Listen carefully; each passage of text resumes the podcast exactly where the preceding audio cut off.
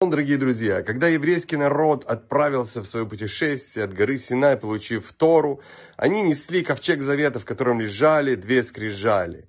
Скрижали с десятью заветами. Также Машер взял с собой еще один ковчег, в который сложили разбитые скрижали.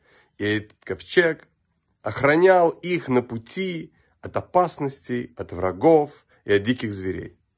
Точно так же еврейский народ, путешествуя по всему миру, был под защитой Всевышнего все 3330 лет нашего путешествия.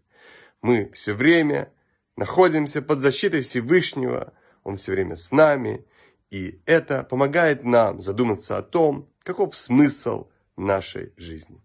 Прекрасного дня, замечательного настроения и успехов во всех делах.